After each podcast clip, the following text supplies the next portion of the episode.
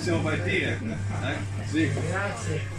Abbiamo abbassato il volume. Questa è la nostra sigla di questa sera. Un estratto da Gustavo, ma lo sapevate. Lo sapevate tutti, ovviamente. Chi non c'ha in casa il disco, peraltro. Il disco, peraltro. È un'opera.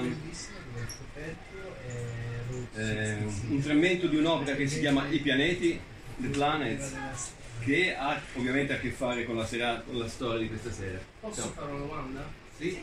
Ma il CD degli Hollywood Vampires è quello originale o quello nuovo con dei brani inediti che è uscito recentemente? Perché io quello ce l'ho. È quello che hai. Ah, è quello lì? No, perché ne è uscito un altro con un paio di inedite. Allora, okay. Ci vediamo domani, perché sì, magari potrei trovare qualcos'altro. Ciao. Salve. Prego, ti vendo un CD. Grazie a Johnny Depp. Che peraltro arriva più tardi anche lui. Sì, tutti. È ovviamente un pezzo che ha a che fare con la storia che raccontiamo questa sera. La puoi lasciare un po' di sottofondo, come basso. È un brano, lo dico subito così. I King Crimson suonavano i primi anni a chiusura dei loro concerti. Facevano una versione ovviamente molto, diciamo, rock, molto più elettrificata rispetto a quest'opera sinfonica.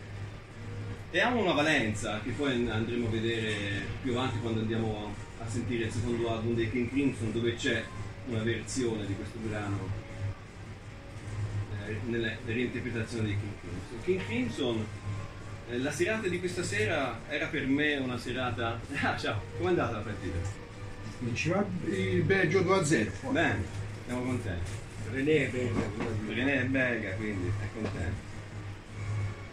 All'inizio, quando mi sono messo intorno, no, a riprendere un po' in mano i testi, le storie, i dischi, a riascoltare di tutti i dischi, la discografia dei King Crimson, mi sono detto quasi quasi lascio da parte tutta la prima parte dei King Crimson, parto da Discipline e vado avanti così. E poi, che probabilmente sarà una seconda puntata, perché è molto interessante. Perché? Ho già detto dove. Aspettiamo ancora David Sinfield. Sì, è vero. Perché ci sono tante storie, ci sono tanti King Crimson, è una formazione molto mutevole quella dei King Crimson, che ruota intorno ovviamente alla figura di Robert Fripp. Pochi altri gruppi nella storia della musica rock hanno una simbiosi così quasi perfetta, così unica fra l'autore e la band, no? Cioè, se si parla di King Crimson si parla di Robert Fripp. Forse Pietro Tal.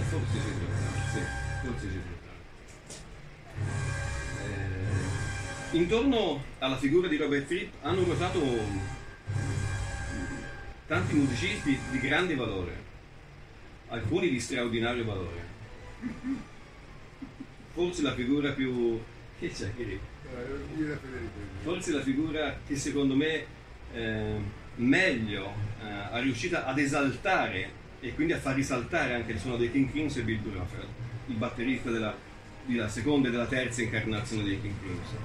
Un musicista geniale, un musicista probabilmente, se non il migliore, ma uno dei più grandi batteristi che la scena rock ha avuto in quegli anni. E in anni anche più recenti ovviamente, ha seguito Robert Fripp fino a pochi anni or sono. Sono tanti i musicisti che hanno ruotato intorno a Robert Fripp e la peculiarità di Fripp, probabilmente la sua grandezza e anche la sua debolezza, perché alla fine tutti sono usciti dai King Crimson, chi prima chi dopo hanno lasciato la corte di Fripp, è stata quella di Fripp e quella di riuscire a far esaltare la migliore qualità di questi musicisti. Cioè, una volta usciti dai King Crimson questi musicisti non hanno fatto altre cose interessanti e pregevoli, ma probabilmente nessuno ha raggiunto le vette che hanno raggiunto insieme a Robert Fripp. La serata ha gli ho voluto dare un taglio un po', non dico particolare, ma insomma È ovvio che quando si parla di un gruppo, quando si parla di un artista o di arte in generale, c'è sempre un taglio, no? Che gli si vuole dare, una certa angolazione da cui guardare, un certo punto di vista da cui guardare quel mondo e quel progetto.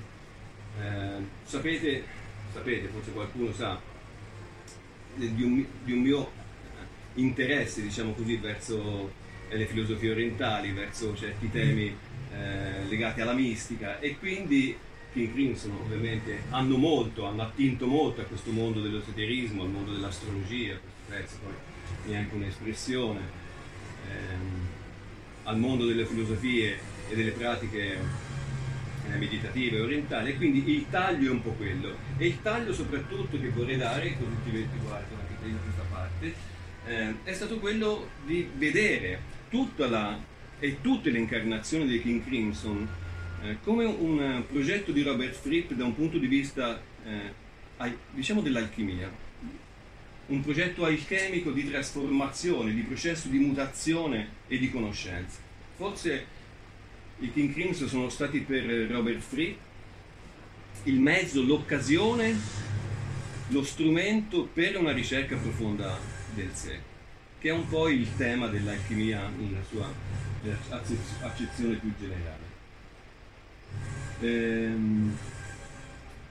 I King Crimson nascono intorno ad un nucleo di musicisti, mi sembra del Dorset, che si sono trasferiti poi a Londra verso la metà degli anni 60. C'è Fripp alla chitarra, ci sono due fratelli, Gills e Gills al basso e alla batteria, che pubblicano un primo album. Abbiamo la copertina di questo primo album, di questo trio. È un disco abbastanza prescindibile, anche se poi dopo i cultori dei King Crimson lo hanno riscoperto, lo hanno... No, questo, ci sono le cover, queste sono le foto, ci sono le copertine. Ecco, quello sì, è la prima. Intorno a questo nucleo, poco più tardi, si aggiunge un polistrumentista molto importante che segnerà il primo album dei King Crimson, che è Ian McDonald, che suona il sax, suona il melotron e altri strumenti. Si aggrega per pochissimo tempo una ragazza, incideranno alcuni brani del primo dei King Crimson con questa ragazza, che poi saranno pubblicati in anni successivi in una delle innumerevoli pubblicazioni a nome King Crimson che sono usciti negli ultimi 30 anni. Ogni 3 mesi esce una pubblicazione a nome King Crimson, e quindi è stata pubblicata anche queste versioni di queste canzoni con la cantante. Esce uno dei fratelli Gills, entra un bassista che si chiama Greg Lake, che naturalmente molti conoscono, abbiamo amato e conosciuto prima nel primo album e nel secondo album dei King Crimson, e poi con Emerson e Palmer, e si aggrega a questo nucleo un poeta, un artista, Pete Sinfield, che sarà colui che scrive i testi per i primi 4 album dei King Crimson, e che sarà, insieme a Robert Fripp, la testa pensante, le due teste pensanti su cui scorre e sui binari su cui scorre il treno King Crimson. Pete Sinfield è un poeta, un letterato molto,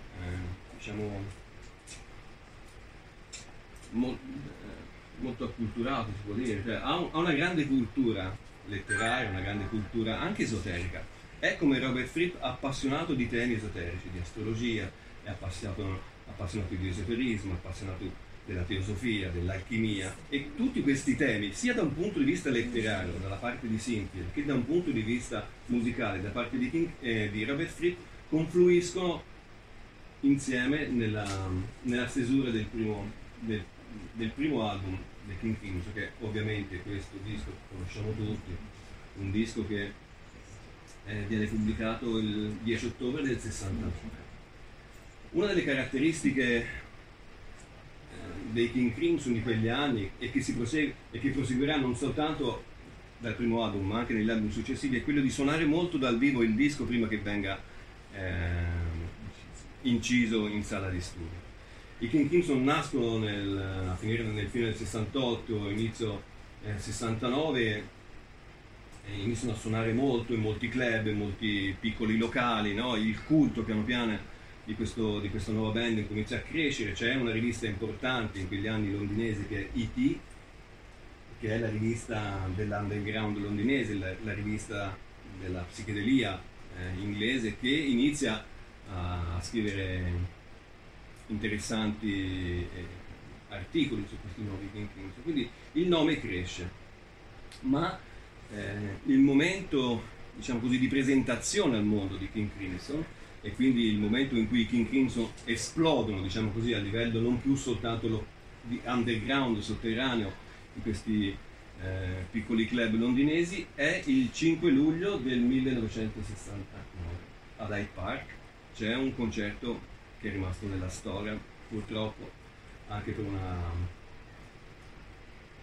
una storia, no, della morte di Brian Jones. Il 5 luglio del 69 i Rolling Stones avevano programmato un grande concerto ad Hyde Park per presentare la nuova band, il nuovo chitarrista, ma due giorni prima, il 3 luglio, nella piscina di della sua casa, muore Brian Jones, che è il primo chitarrista, leader in qualche modo della prima fase degli Stones, e quindi questo concerto, ovviamente programmato già da tempo, si trasforma in un concerto tributo all'amico scomparso. I King Crimson, insieme ad altre band, cioè sono i Family, sono altri musicisti, nel pomeriggio del 5 luglio ad Hyde Park suonano 40 minuti, e quindi c'è questa presentazione al mondo di King Crimson. King Crimson ci danno secco, e abbiamo... Ci danno secco, sì. Sono molto sfrontati. C'è un frammento nei video, che è la prima, che è quello. Alza un po' il volume. Greg Lake. Questo...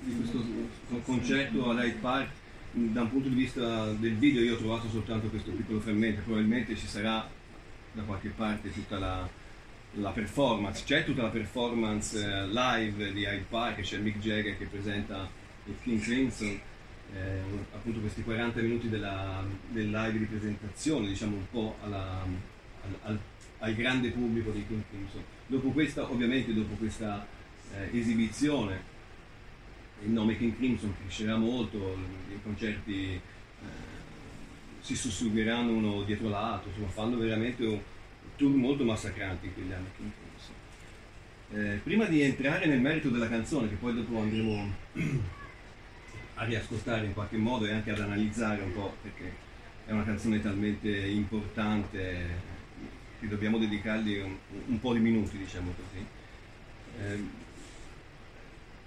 Alcune curiosità sul nome King Crimson. Cosa significa King Crimson, da dove viene questo nome, chi è che dà nome King Crimson alla band. Ci sono varie teorie, ci sono varie storie, come in tutte le storie del rock il mito alimenta se stesso, quindi se non c'è un po' di mito nel rock si va poco avanti. Questo intanto, cioè ve lo faccio vedere, ma mi sembra abbastanza superfluo. Penso che tutti abbiamo questo disco. Un disco di cui la copertina peraltro è stata disegnata da un ragazzo giovanissimo, amico di Pete Sinfield, amico dei primi King Crimson, che ha modo di ascoltare le canzoni, di elaborare il disegno originale, proprio ascoltando le canzoni. Un ragazzo che ora mi sfugge il nome, un ragazzo che morirà pochi mesi dopo. Come? Sì, dopo pochi mesi dalla pubblicazione del disco purtroppo ha un attacco di cuore e il ragazzo muore, e quindi non ha avuto la gioia, insomma, di vedere o anche di capire che questo suo disegno un giorno sarebbe diventato una delle figure più iconiche della storia del rock. Insomma, poche altre come copertine oltre a questa rappresentano il rock nella sua essenza. Banalmente citiamo sempre le solite copertine, ma insomma Sgt. Pepper, il primo dei Velvet, Dark Side of the Moon del Pink Floyd, questa o Aladdin Sane di Bowie, insomma copertine quelle veramente iconiche che trascendono anche il piano musicale che rappresentano, no? Insomma, una delle copertine più famose di tutta la storia. Una copertina peraltro che rappresenta in maniera straordinaria il suono che è dentro i solchi del disco. Questo ragazzo veramente era riuscito a penetrare nel cuore e nell'essenza di questo suono, no? Questo urlo così primitivo, questo urlo lancinante di questo uomo schizoide del XXI secolo è veramente la raffigurazione grafica e pittorica del suono dei King Crimson. Da un punto di vista iconografico, ormai ci siamo dentro e ne parliamo brevemente, da un punto di vista iconografico hai alcune immagini i riferimenti del ragazzo sono essenzialmente due, io ne ho interpretati due, ma insomma diciamo, no scusa, torno indietro. Quale vuoi? Che non l'hai nominato. No, aspetta, Munch e Pablo Picasso. Munch, scendi, eccolo lì, scritto. Ovviamente i riferimenti più evidenti, forse più ovvi anche a questa copertina, hanno a che fare con l'urlo di Munch, questo capolavoro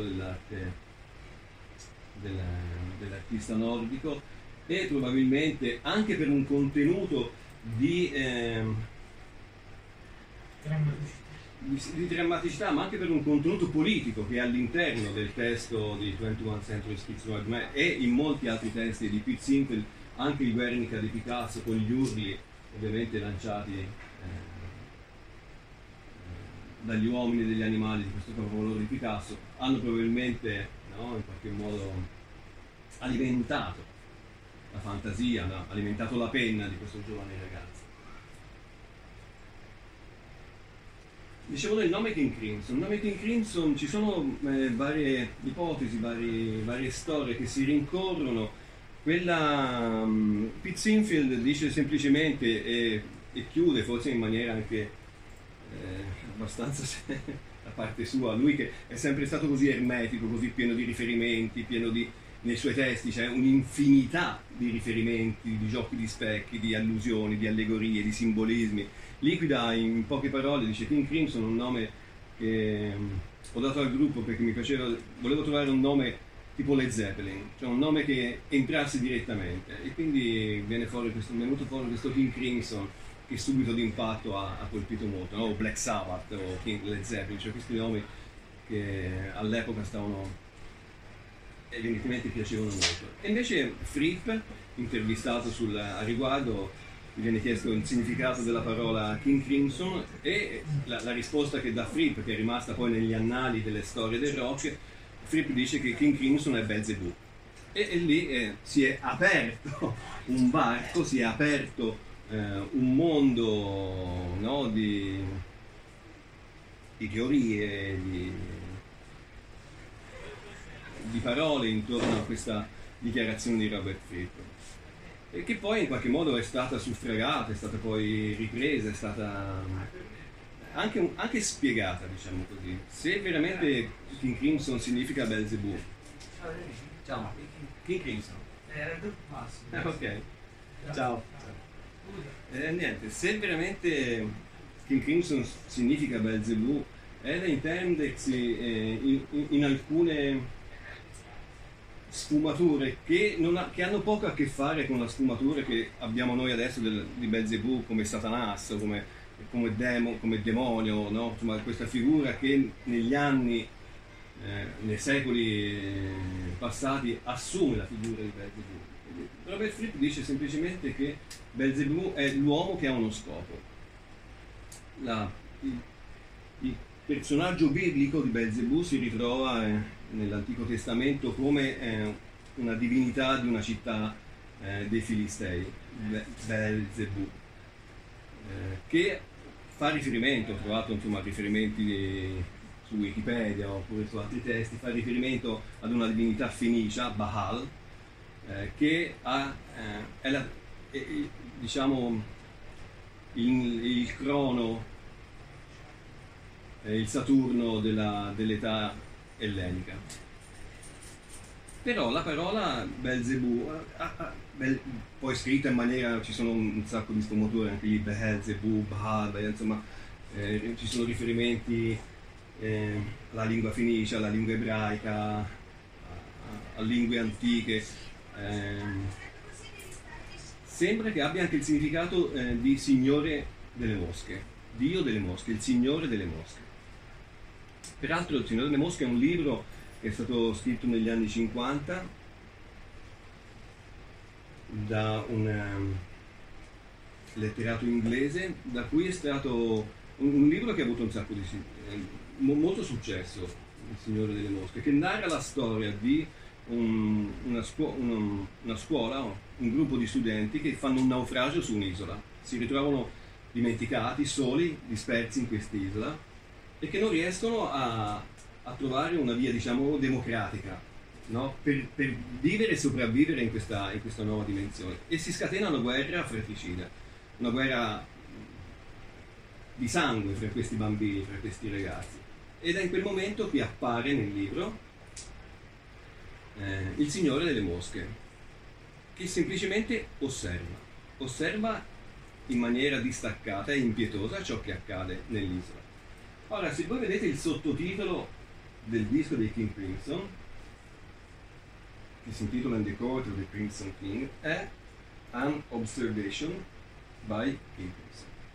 Cioè, la figura dell'osservatore, di colui che osserva in maniera distaccata, no? Di qualcosa che osserva ciò che accade nel mondo, è un po' anche una possibile spiegazione del termine King Crimson.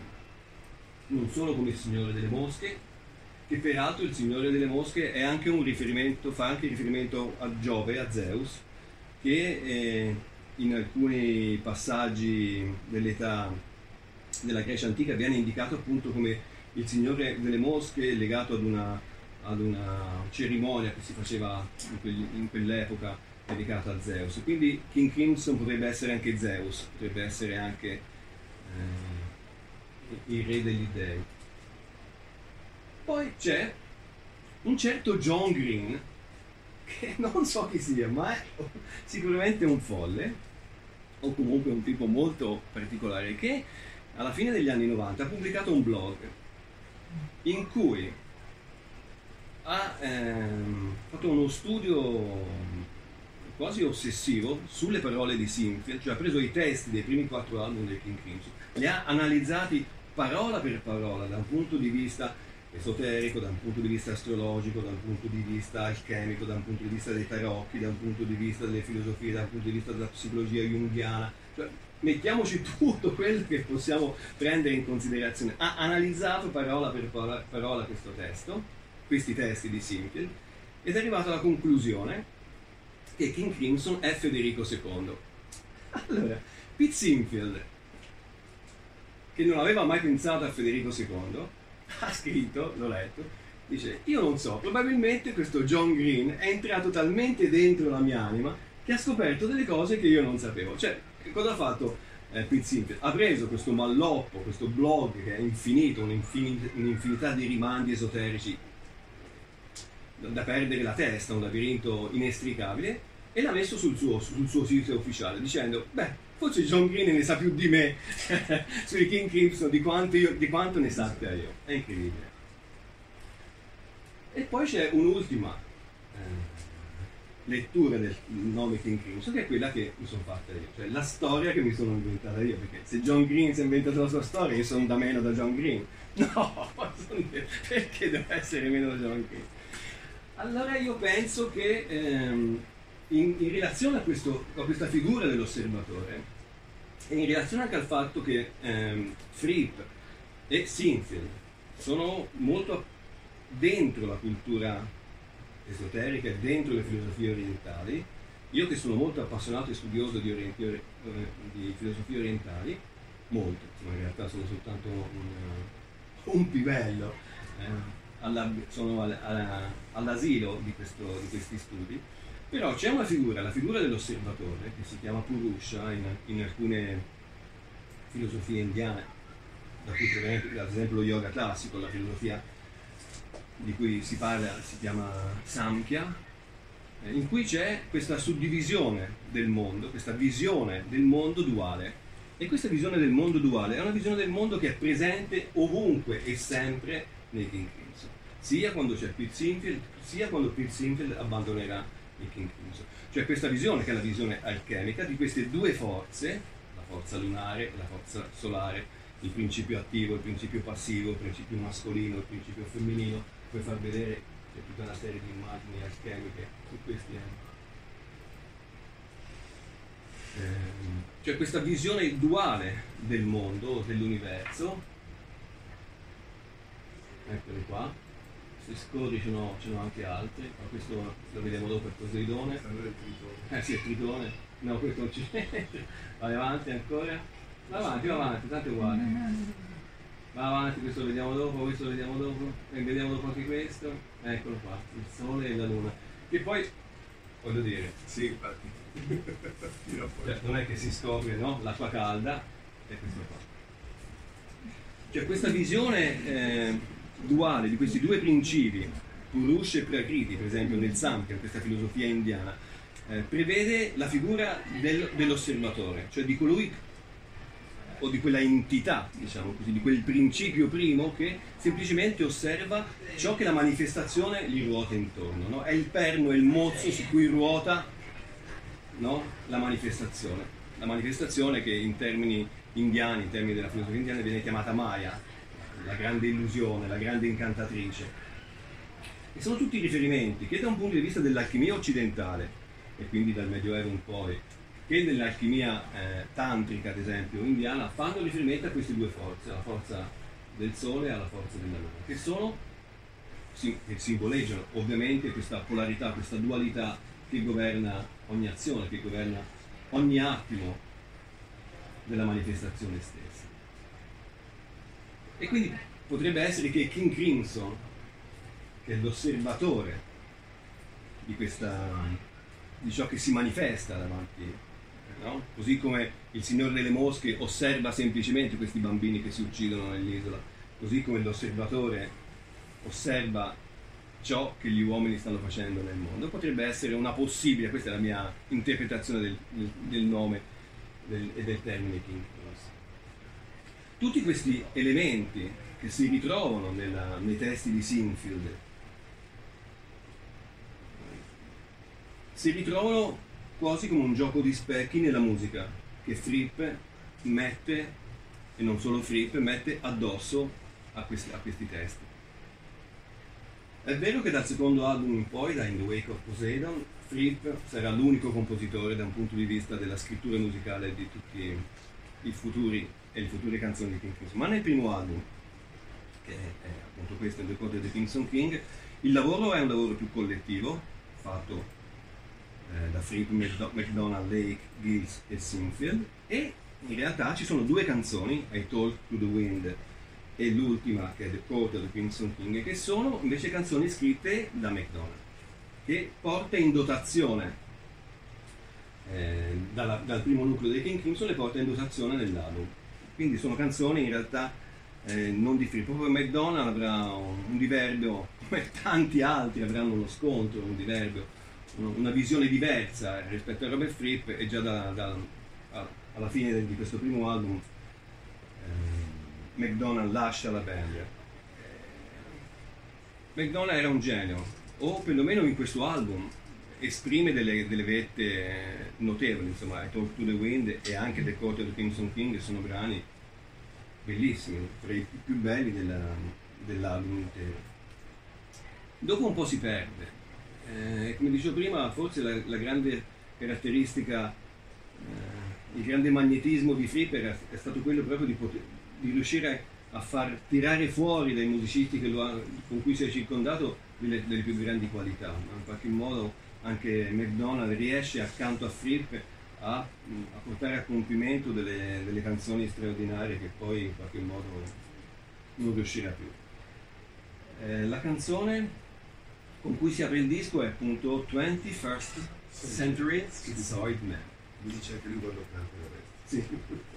Una canzone che, diversamente dagli altri testi, Sinfield ha una visione molto politica, cioè una canzone diciamo politica nel senso più ampio del termine, cioè non parla Moonchild, parla della figlia della luna, parla delle fate, parla di un mondo fatato, di un mondo magico, mentre questa 21st Century Schizoid Man è un attacco duro, un attacco testuale tremendo e un attacco musicale altrettanto tremendo. Io penso che non ci sia album d'esordio che parte con una canzone così forte, cioè penso che sia la canzone di partenza per un gruppo, per un artista unica, cioè, i dischi d'esordio così importanti ce ne sono stati tanti altri, c'è Zappa, ci sono i Doors, c'è il primo dei Pink Floyd, cioè album d'esordio straordinari ci sono, ma che partono con la canzone più potente non ci sono, cioè anche il primo dei Doors non parte con The End, non parte con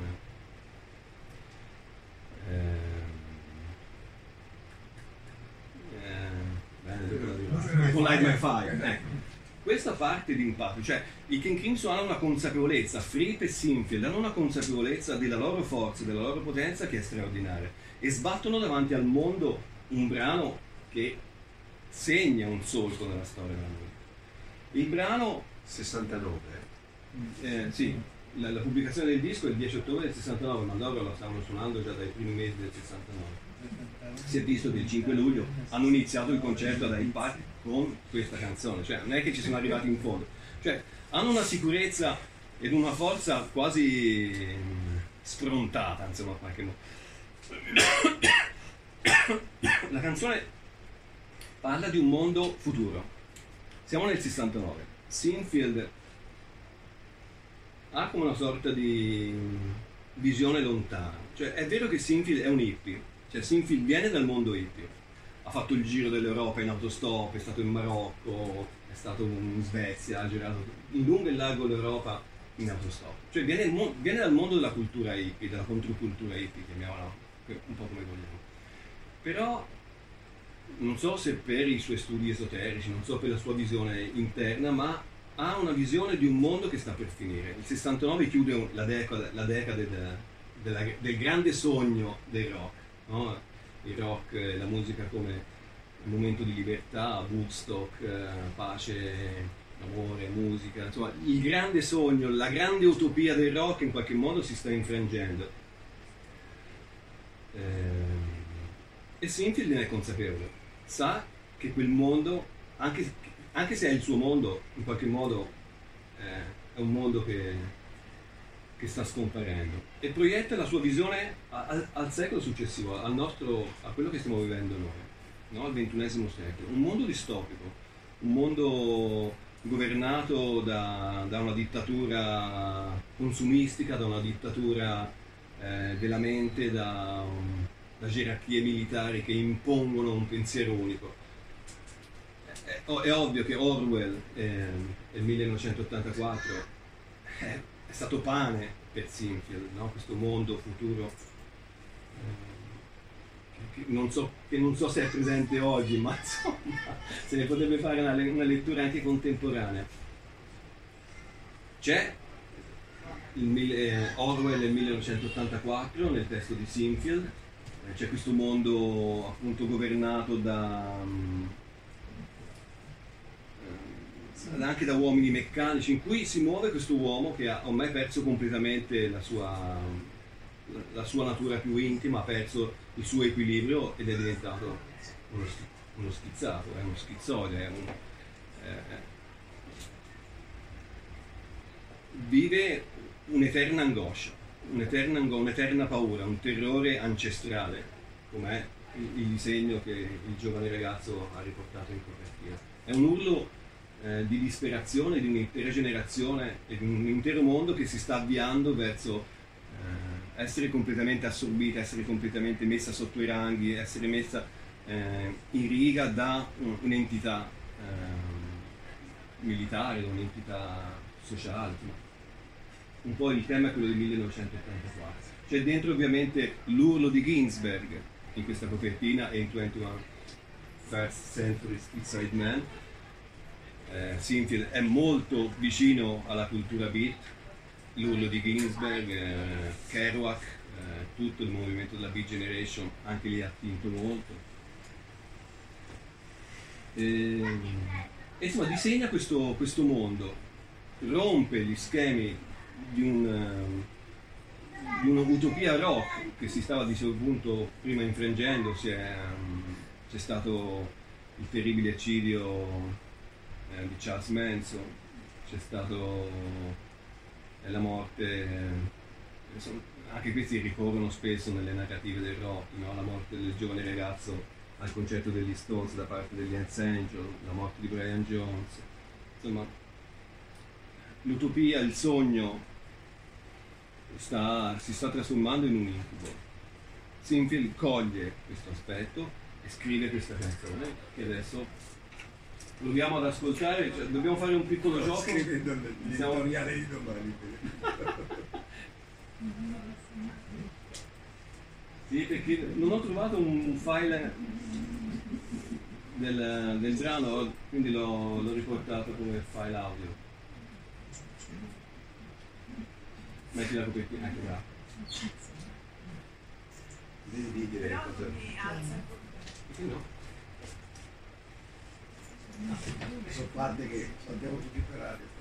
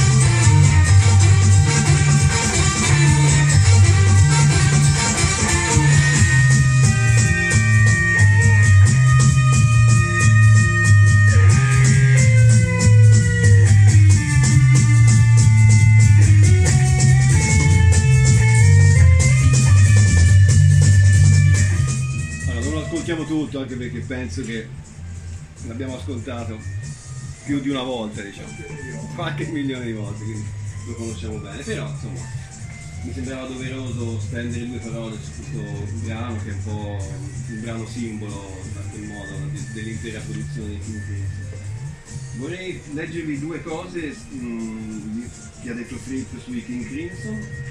La prima è che il disegno, la figura interna dell'album, che rappresenta questa luna sorridente con questi denti aguzzi e con queste mani che formano delle mudra. Le mudra sono degli aspetti simbolici che provengono dal mondo dello yoga, la Om, no? Queste figure che vengono fatte. Dice Robert Fripp: se voi coprite il volto della luna e guardate soltanto gli occhi, vi accorgerete che in realtà sono occhi molto malinconici. Molto malinconici. E poi volevo leggere due cose che sono abbastanza interessanti, lette da Robert Fripp. La prima, Fripp dice: la musica è un linguaggio con cui esprimere la lotta che rappresenta l'essere umano. Dunque la musica dei King Crimson altro non è che la colonna sonora di questa lotta eterna che l'uomo intraprende con se stesso, verso i propri demoni, verso le proprie ombre, verso il proprio mondo dell'inconscio, verso questo gioco, questa dualità, per ciò che è alla luce e ciò che rimane in ombra, il sole, la luna, questo gioco alchemico di cui si diceva prima. E quindi la musica rappresenta questa lotta eterna. Uno dei testi più importanti della tradizione indiana, ritorno sulla tradizione indiana perché è un po' un tema che mi appassiona molto, è la Bhagavad Gita. La Bhagavad Gita è il canto del Beato, dove si racconta la storia di una battaglia fratricida fra due famiglie, su un campo di battaglia che si chiama Kurukshetra, che è la simbologia in realtà di ciò che è il campo di battaglia, in realtà siamo noi. E poi dice: i King Crimson sono una via per fare qualcosa e sono stati il primo gruppo ad articolare deliberatamente la possibilità di usare la testa nel rock and roll. Questa è una frase che anche questa è diventata famosa, molto citata quando si parla dei King Crimson, cioè di questa idea di una musica cerebrale, cioè di non una musica che fino allora, o in qualche modo non è solo Fripp, non è solo i King Crimson, ci sono stati e c'erano anche in quegli anni ovviamente altri grandi musicisti, altri grandi gruppi, altri grandi personaggi che usavano il rock non per ballare, non per far muovere, diciamo, no? I sentimenti più viscerali o i movimenti o le emozioni più sensuali e sessuali. Insomma, il rock alla fine è sesso, è molto sesso. Fripp no, subito dall'inizio dice: no, la mia musica è una musica che parte dal cuore ma per arrivare alla testa. E appunto su questo elemento della musica cerebrale dei King Crimson poi molti critici hanno criticato anche il suono dei King Crimson, che per taluni è stato un po' troppo freddo, o via via si è trasformato in una musica troppo cerebrale e poco istintiva, poco istintuale, poco emozionale. Posso dire una cosa velocissima? Sì. Allora, questa copertina è super famosa, noi siamo sempre abituati a vedere la parte centrale, la parte davanti, quella che te ci hai stampato sulla maglietta. Sì. Cioè, in realtà andrebbe sempre vista aperta, perché la cosa fondamentale di questa copertina è proprio quell'orecchio. L'orecchio, sì, sì. È questo orecchio che si espande nello spazio e sembra che cerchi di sentire qualche cosa di lontano. Il suono primordiale, che è una specie di manifesto della musica progressiva, quindi è una copertina che è veramente andrebbe vista sempre completa, non solamente la parte iniziale. È un po' il terzo. Non va bene la MP3. Non va bene. No, dico da un punto di vista grafico. C'era una band in quegli anni, la Third Hair Band, cioè. E invece del terzo occhio c'era la band del terzo orecchio, no? Come appunto di un orecchio che potesse captare i suoni primigeni, il suono primordiale, no? Un po' questo che io ritorno alla tradizione indiana perché, insomma, non so perché, ma insomma, casco sempre lì, però nella tradizione indiana nella tradizione tantrica indiana la nascita dell'universo è attraverso un urlo, è attraverso un suono, la vibrazione, che è l'om, no? Questo famoso fonema che dà vita all'intera manifestazione. È un po' l'orecchio di questa copertina, l'orecchio dei King Crimson, come di molti gruppi di quegli anni, no? Che espandevano la coscienza attraverso le droghe. Fripp non ha mai usato, anzi è stato l'antitesi di questo mondo del rock dedito alle droghe per espandere la coscienza. Non aveva bisogno probabilmente di droghe per espandere la coscienza, cioè molti avevano aperto la loro mente alla ricerca di un suono primitivo, no? Di questo suono primitivo. E il secondo album vede l'uscita di McDonald, si diceva prima, entra un nuovo musicista ai sax, ai fiati, Mel Collins, anche lui è un artista veramente estremamente interessante. Greg Lake è già in partenza, è già in partenza Greg Lake. Fripp gli chiede di rimanere per cantare semplicemente le canzoni del disco, non suona il basso. Al basso torna il vecchio fratello Gilles, che suona, che lo recupera Robert Fripp, e nella formazione, che ovviamente qui non si legge niente, è scritto argentato su sfondo, oltre a questi musicisti abbiamo l'apparizione di un nuovo cantante che si chiama Gordon Haskell, che canterà una sola canzone, che è la canzone che poi adesso andremo ad ascoltare, e che poi sarà il cantante nell'album che viene dopo, quando Greg Lake definitivamente lascia i King Crimson e va a fondare gli Emerson Lake and Palmer. La copertina, nuovamente, le copertine sono importanti e rappresentavano per noi che compravamo i dischi l'unica veramente porta d'ingresso al mondo visionario, al mondo immaginifico, diciamo così, della musica. È questa copertina che vediamo anche sullo schermo, che è questa che ho qua davanti, ed è un quadro di un artista olandese che si chiama Tom de Jong.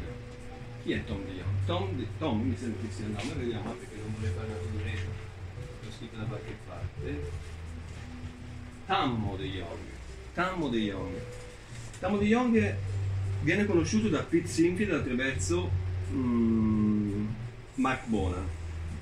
Allora, Marc Bolan noi insomma in molti l'hanno scoperto e conosciuto con i T-Rex nella seconda fase, diciamo così, della sua carriera, quando dà via il glam, il precursore del glam, anticipa Bowie, il nostro amato Bowie di qualche tempo, e questa rivalità con Bowie, insomma, l'abbiamo già raccontato in un'altra volta, ma all'inizio delle sue movenze nell'ambito della musica inglese con i Tyrannosaurus Rex, Marc Bolan si muove in un ambito folk esoterico legato appunto ai temi dell'esoterismo, ai temi di una magia legata alla natura, no? Che sono un po' temi che poi travasano, diciamo un po' così, nella New Age di qualche decennio, di qualche anno dopo. E Pete Sinfield, che è amico di Marc Bolan, durante, insomma, uno dei loro incontri, gli parla di questo Tammo de Jong, che è sì un artista, un pittore, ma è famoso, diciamo, nella cerchia degli artisti alternativi della Londra underground di quegli anni, perché è a capo, diciamo così, di una confraternita che si chiamano i Monaci Verdi, una confraternita di derivazione teosofica, alchemica teosofica. Fripp ovviamente, no scusate, Sinfield ovviamente interessato alla teosofia e all'alchimia, conosce Tammo de Jong, vede questo quadro che rappresenta i 12 archetipi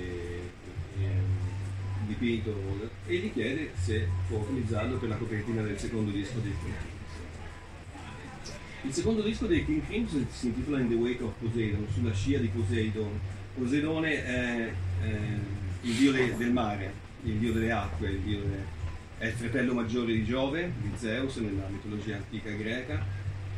E quando viene suddiviso il piano della realtà, quando viene suddiviso il mondo, a Giove e a Zeus vanno i cieli, a Ade vanno gli inferi e a Poseidone vanno i mari. E quindi è un dio che fa da collante, è una forza, un'entità, una potenza che fa da collante di equilibrio fra il cielo e la terra, e che manifesta tutta la sua forza e tutta la sua potenza attraverso l'elemento ovviamente della fluidità, no? Della mutazione, di ciò che può rappresentare le acque. Ma la fermi un attimo questa qui? Sei già andata... Stai... non mi segui? Sì, ma non so se... Fermela. Non so se va da sé. Fermela. No, è che è andato da solo. Cioè, quindi... che dicevo? Poseidone è il dio dei mari. È appunto questo elemento di collante fra il cielo e la terra. Nella idea di Sinfield, i primi 4 album dei King Crimson rappresentano una tetralogia, ovvero ogni album rappresenta un elemento, uno degli elementi della fisica e della filosofia antica arcaica, appunto l'elemento terra, l'elemento acqua, l'elemento fuoco e l'elemento aria. Elementi che stanno a rappresentare nuovamente delle forze, dei principi, un insieme di leggi che in qualche modo governano e si manifestano nel piano della realtà. Poseidon, e quindi è tutto l'album in qualche modo, ha a che fare con l'elemento come nel primo album, in The Court of the Crimson King. La prima facciata di questo disco rappresenta una struttura un po' simile. Un primo brano che ha un urlo, un furore metallico, una forza quasi heavy metal, si era sentito, no? La chitarra così distorta, la voce distorta di Greg Lake, cioè questo urlo, questo furore così sfrontato. A questo furore così sfrontato segue una ballata dolcissima che è I Talk to the Wind. Lo stesso si ripete in questo secondo album, come se volessero ripetere non un cliché ma un modo di dire: nuovamente stiamo lavorando con le due forze, il furore e la ballata, la dolcezza, il caos e l'ordine. C'è questa idea di Robert Fripp di poter ordinare l'ordine, il disordine e il caos, no? La sintesi perfetta fra le due forze, la forza positiva e la forza negativa, il caos e l'ordine. Fripp, come tutti gli alchimisti, cerca una sintesi, un matrimonio, una fusione. Yoga significa unire. L'unione di queste due forze dà vita ad una terza forza, che Gurdjieff, e dopo vediamo chi è Gurdjieff, chiama la forza della conciliazione, che dà vita alla Trinità, no? La forza maschile, la forza femminile, positiva, negativa, umida e secca, è una forza che unisce questi due e che porta nuovamente all'unità, l'unità nella Trinità, che è il cammino della Trinità. Allora, dicevo che segue un po' la stesura del primo album, con una prima canzone molto forte, di grande impatto, ed una seconda canzone che è una ballata. In questo disco, dicevo, Fripp, non ci sono più musicisti che accompagnano nella stesura delle canzoni Fripp. Fripp sarà d'ora un po' l'unico compositore delle musiche dei King Crimson. Forse più avanti, mi sembra... Forse c'è una canzone con Wetton, forse. Però insomma, diciamo, Robert Fripp diventa King Crimson a tutti gli effetti. Anche i testi? No, i testi sono sempre di Sinfield. I primi 4 dischi sono di Pete Sinfield. La canzone che voglio farvi ascoltare ora è Cadence and Cascade, che è una ballata molto bella. Ed è la storia, scritta da Sinfield, di due donne, cadenze in cascade che si mettono al servizio completo di un uomo che si chiama Jade, Giada. Allora, molti hanno letto in questa canzone una sorta di ricordo, di richiamo a ciò che avveniva in molti gruppi rock dell'epoca, che erano seguiti da fans al femminile, le famose gruppi che si donavano sessualmente con amore libero ai cantanti, ai chitarristi, insomma alle rockstar, diciamo così. Cosa che peraltro anche i King Crimson non disdegnavano, perlomeno gli altri King Crimson e forse non Robert Fripp. Questa sarà anche una delle cause dei tanti dissapori e dissidi all'interno della band. Fripp da sempre, da subito, non dico è mezzo prete, ma insomma è disciplina, è ritiro meditativo, è ascesi, d'altra parte è sesto, droga e rock and roll, no? Insomma, questa che sono le due forze che muovono i King Crimson e che lui cercava in qualche modo di credeva di poter controllare, e in certi momenti ha controllato e hanno dato vita a suoni e album straordinari. In realtà tutti i primi album dei King Crimson sono veramente dischi di grande valore. Cadence in Cascade, appunto molti l'hanno letta come una canzone legata a questo mondo delle gruppi, però è abbastanza, come dire, è una lettura forse superficiale, conoscendo Sinfield, cioè conoscendo tutti i suoi riferimenti simbolici, conoscendo tutti i suoi riferimenti esoterici, conoscendo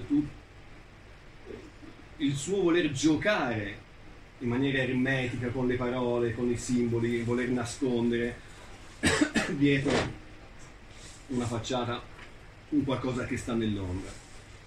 È più probabile che Cadence and Cascade siano in realtà sempre in termini legati alle acque, due nomi delle due potenze, delle due forze che abbiamo considerato finora. Cadence, la cadenza, dà un senso di ritmo, dà un senso di ordine, no? Dà un senso di qualcosa di prestabilito. Cascade, la cascata, dà un senso impetuoso di qualcosa che esce fuori dagli argini, che esce fuori da qualcosa di definito. Quindi nuovamente sono due nomi, non di ragazze, anche perché chiamare dei ragazzi una cascata e una cadenza, insomma, vabbè, che si fumava tanto e si beveva tanto, però... Sono due nomi allegorici simbolici per rappresentare queste due forze, le due forze che governano il mondo e che governano l'uomo. L'uomo si chiama Jade, cazzo, un uomo che si chiama Giada. Che significa? La giada è una pietra verde. Il verde ha un simbolismo particolare. In certe culture antiche il verde è un colore fortemente spirituale, non è il solo colore spirituale, ovviamente tutti i colori hanno una valenza spirituale, ma in molte culture ha una valenza spirituale. Tammo de Jong, i monaci di Tammo de Jong si chiamano i Green Monarch, come si dice? Monks, no, i Monaci Verdi. C'è un film molto bello, peraltro,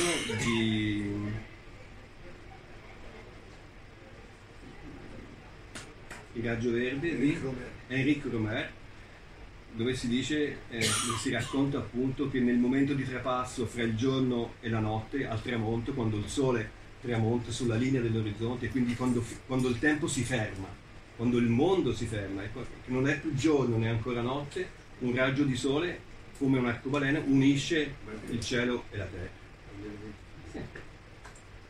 84 però Enrico Romer. La giada appunto è una pietra di colore verde, ha questo valore simbolico. In alcune tradizioni viene messo una pietra di giada in bocca al defunto, al morto, alla morta, credendo che questa pietra verde possa non far decomporre il corpo e quindi creare un senso di eternità e di qualcosa che vive oltre la morte. Un po' come... le ossa per molte tradizioni. Nella nostra tradizione, nel nostro corpo, l'unica parte del nostro corpo che è sacra è un osso, perché l'osso trascende il tempo. 300, fra 1000 anni l'osso è ancora lì, quindi è eterno, poi è anche bianco, quindi anche un senso di purezza. Jade è un nome femminile.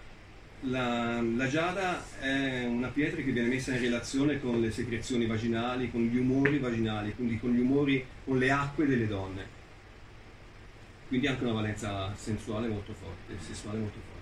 E quindi chiamare un uomo Jade significa che questo uomo che è all'interno di queste due forze, cadence in cascade, ordine e disordine, maschile e femminile, eccetera eccetera, mettete quello che volete, ombra e luce, giorno e notte, ha raggiunto la sua unità, cioè è l'uomo unito, è l'uomo reale, è l'uomo che ha trovato in qualche modo la completezza della sua parte oscura, quella che Jung chiama anima. Jung nei suoi studi sulla psiche umana e sugli archetipi dell'inconscio anche umano, dell'inconscio collettivo, dice che l'uomo è alla ricerca della sua parte femminile che chiama anima e la donna è alla ricerca della sua parte complementare maschile che chiama animus. Quindi sembra che questo uomo Giada, questo nome che ha forti riferimenti femminili, sia probabilmente l'uomo che ha raggiunto questa unione, l'unione mistica, la compiutezza, questa compiutezza, questo matrimonio mistico dell'alchimia. Tant'è vero che nel testo, ora non ce l'ho sotto gli occhi, ma non si legge assolutamente. No, io poi lì non si legge, poi dall'inglese non saprei tradurlo. Nel testo c'è un passaggio in cui dice che a un certo punto, quando l'ultimo velo cade, l'uomo allora non mi ricordo le parole precise. Oh, no. L'uomo si... Jade, insomma, questa figura si presenta per quello che è realmente, un uomo. Allora, la canzone è cantata da Gordon Haskell e ora ce la ascoltiamo. La facciamo con... Comunque ti sei preso una canzone, se ti interessa.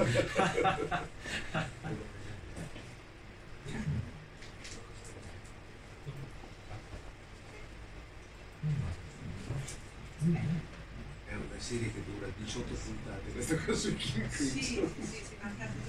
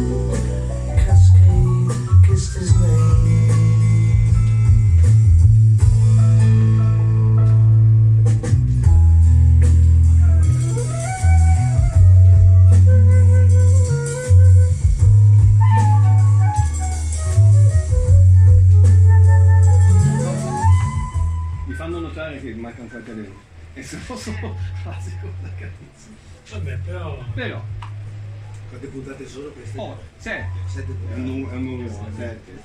Per poi ricominciare da là. Allora, un'ultima cosa sulla copertina del disco Tammo de Jong. Raffigura i 12 archetipi, diciamo così, i 12 volti dell'umanità, ma c'è l'arlecchino, il giullare, c'è il guerriero, c'è una sorta di bacco, c'è il saggio, c'è il filosofo, ci sono tre momenti, sono anche le donne ovviamente, tre momenti anche delle fasi della vita, delle fasi lunari, no? La fanciulla, l'anziana, lo schiavo. In questo album c'è un'altra canzone che voglio farvi ascoltare, questa volta abbiamo anche il video, che è The Devil's Triangle. Sì, è questa. Sì. Metterla un attimo, Triangle, un attimo in pausa. Ed è la canzone che vi dicevo prima, quando vi ho accolto, diciamo così, con questa opera sinfonica di Holst. Questa è la trasposizione che fa Fripp, che fanno i King Crimson di questa opera Marx, appunto, da questa opera che si chiama I pianeti. Questo compositore inglese dei primi del Novecento, Holst, oltre ad essere un compositore appunto di musica sinfonica, è nuovamente anche lui un cultore dell'esoterismo, è un teosofo e un astrologo, e quindi l'interesse che ha Fripp e Sinfield, in questo caso è Fripp perché non c'è testo nella canzone, sono un pezzo strumentale, nei confronti di questo Holst è sì da un punto di vista musicale, che rifacevano in maniera furente nei loro concerti questo brano e lo ripropongono anche in questo album, ma è anche un interesse appunto di carattere mistico, esoterico, chiamatelo alchemico, chiamatelo un po' come vi pare. Questa opera, I pianeti, è un'opera che cerca di riportare in musica il pensiero teosofico sul mondo. Allora, dopo vediamo se riusciamo a parlare anche un po' della teosofia, se ce la facciamo. Intanto ascoltiamo il brano e vediamo il video. E poi c'è una curiosità su questo brano da un punto di vista musicale che dovrei sottolineare. Alza un pochino se ci si fa, ma non... È una marcia, un bolero, è una marcia militare, piena di dissonanze, e dopo vediamo le dissonanze.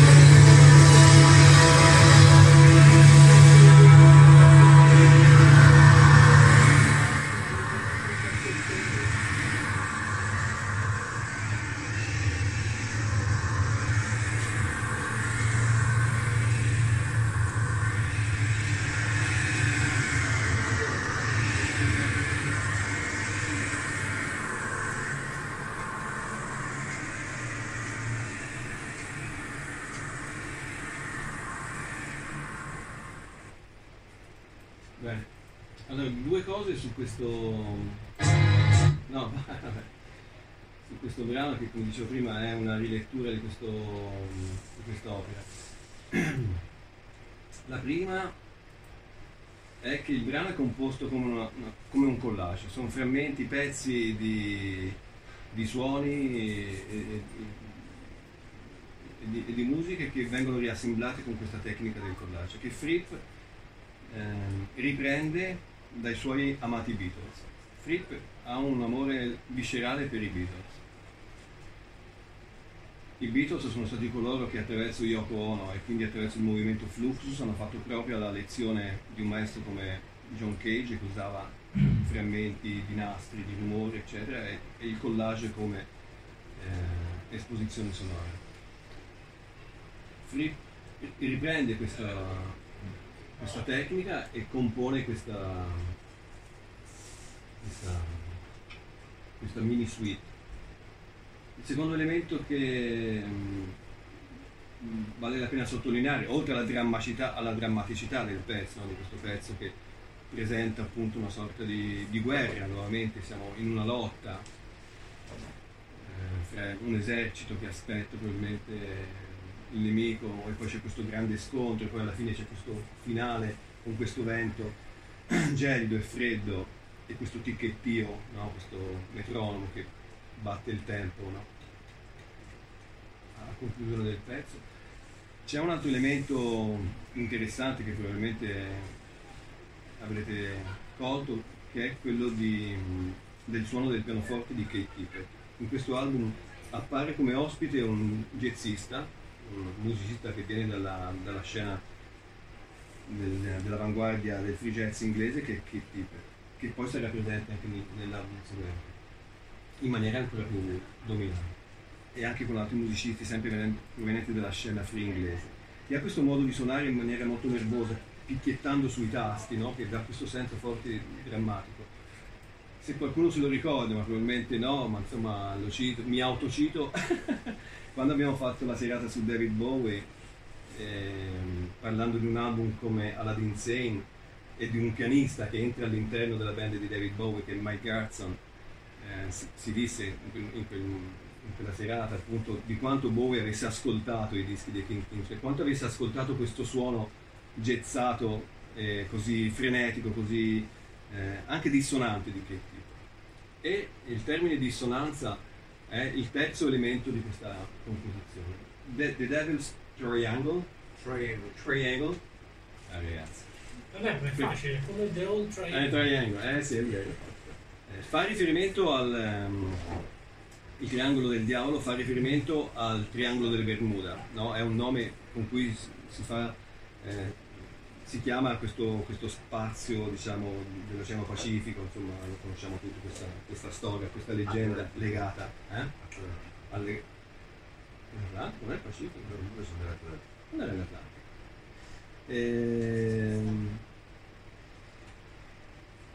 Però questo riferimento al diavolo, nuovamente, ha a che fare con questo suono discordante, questo suono così...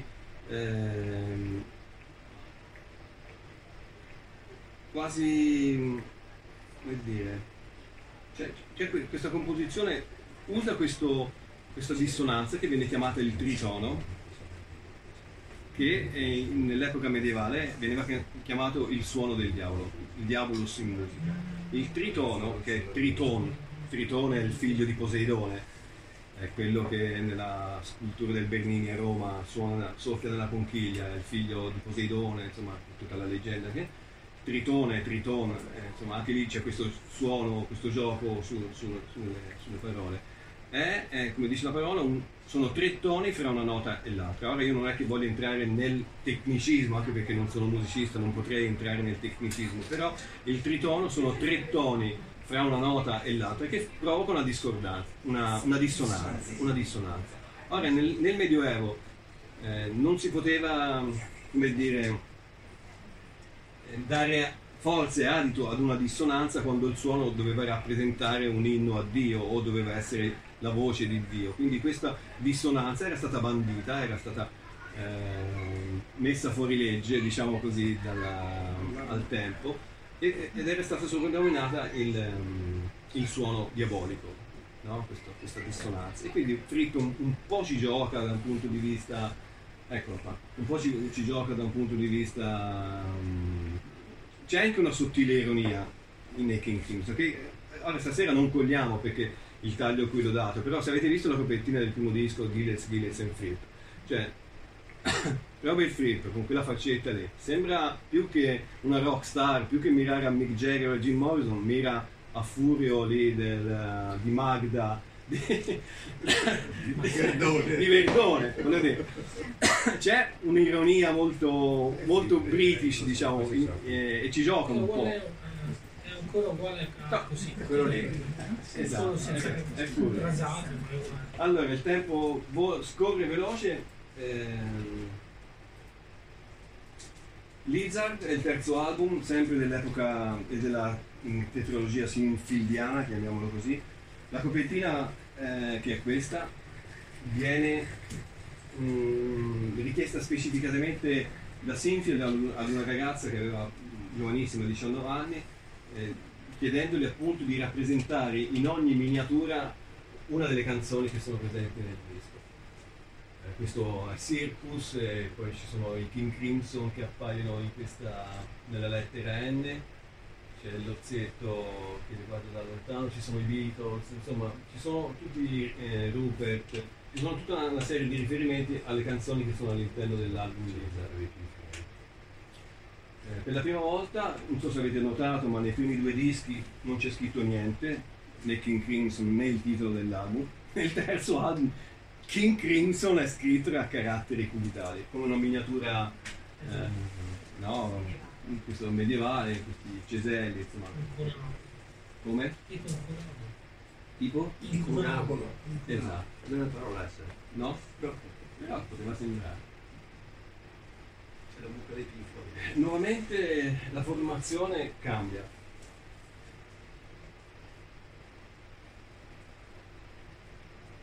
Entrano, come dicevo prima, musicisti dell'area del free jazz inglese che hanno collaborato con Keith Tippett e danno una sfumatura ancora più avanguardistica, diciamo così, all'album. Lizard è un album che ha vissuto delle critiche alterne, insomma, un disco che a alcuni critici, alcuni studiosi piace, altri insomma viene abbastanza criticato. È probabilmente un disco un po' transitorio, un disco di passaggio. All'interno della band si incominciano, cioè all'interno non tanto della band, perché come dicevo prima lì i musicisti girano come delle trottole, ma all'interno della coppia Sinfield-Fripp inizia a crearsi una frattura. A Sinfield non piace più tanto l'indirizzo dove sta portando i King Crimson e Robert Fripp, a Fripp probabilmente questa presenza così forte di Sinfield incomincia a essere un po' pesante. Pete Sinfield non è soltanto il paroliere dei King Crimson, è il produttore insieme a Robert Fripp dei dischi dei King Crimson, ma è anche un po' il direttore artistico del progetto King Crimson.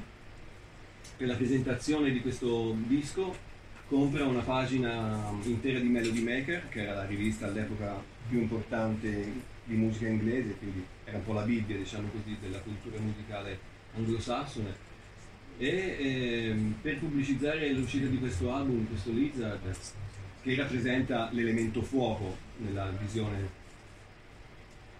alchemica di Sinfield, mette una poesia che si chiama Desiderata, una poesia che per una serie di strane combinazioni si credeva fosse di un poeta del 1600, poi in realtà era un poeta contemporaneo. Insomma gioca, in realtà è una poesia che apparentemente non c'entra niente, cioè per pubblicizzare un disco dei King Crimson utilizza una forma molto particolare, no? Nuovamente insomma rompe un po' gli schemi, mette un po' fuori asse questa cosa. La stessa cosa la ripeterà nell'album seguente, Highlands, in cui nuovamente comprerà per pubblicizzare il disco un'altra pagina di Melody Maker, un'intera pagina di Melody Maker, e su uno sfondo stellato pone alcune frasi di una poesia di Gibran, il poeta libanese che ha scritto il Profeta, che è uno dei libri più amati, diciamo così, dalla generazione hippie e dalle generazioni, insomma, degli anni 60-70. È uno dei libri più amati, uno dei poeti più amati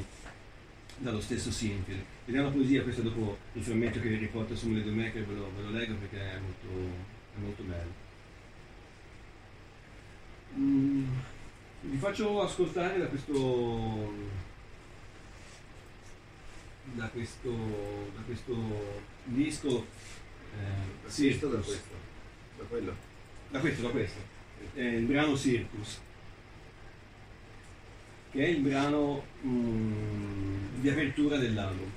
Possiamo mettere un sottofondo intanto, non parte forte anche questo.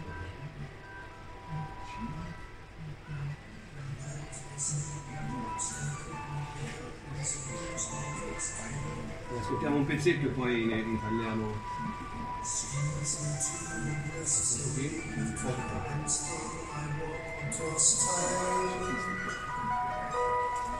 Gave me each of us sunrise and graveyard, told me only I was her. Bid me face the east, closed me in questions, built the sky for my dawn.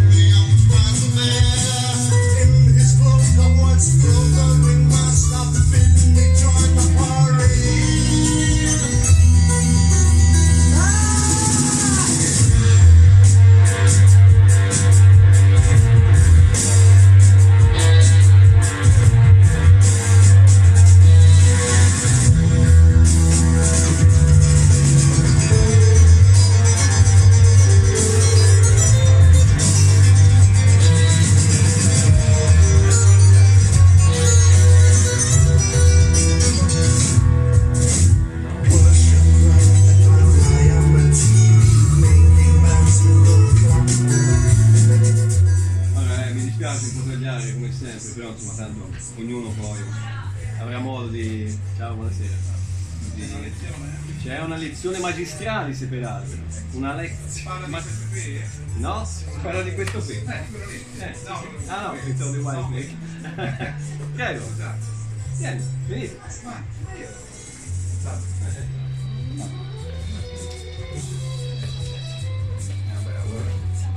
Siamo solo alla terza canzone, quindi praticamente non vi siete persi soltanto il prologo. Questo è di Poseidone? No, è Dieter. Eh sì.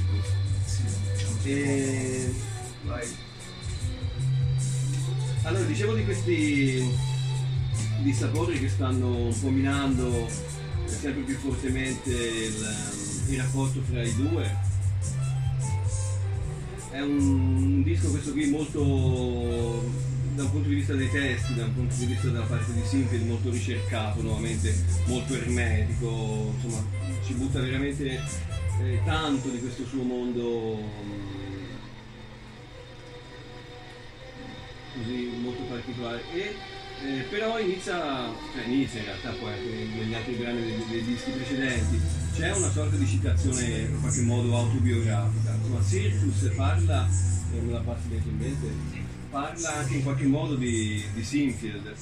Aveva da bambino una tata, aveva avuto una tata da bambino che veniva dal mondo del circo, e quindi le aveva raccontato le storie fantastiche dei leoni, degli elefanti, dei clown, eccetera eccetera, e quindi recupera in parte questo elemento dell'infanzia, che però che sarà anche un elemento fortemente caratterizzante dell'album seguente dal punto di vista della poetica di Sinfield.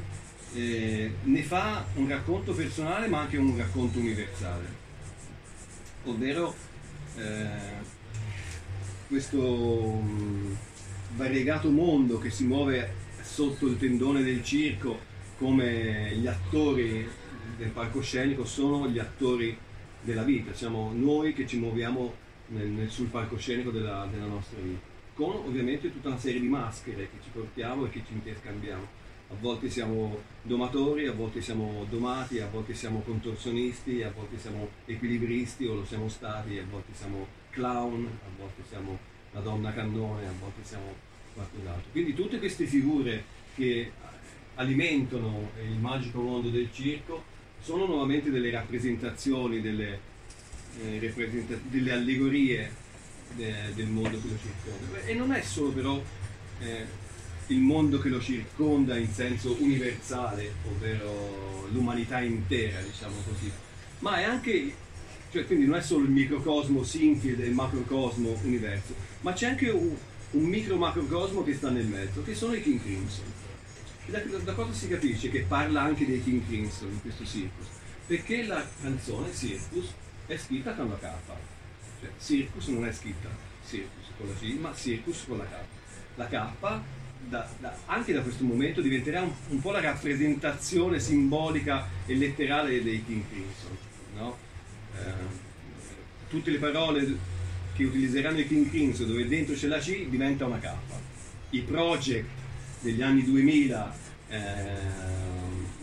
di Fripp con i suoi musicisti saranno project con la K, no?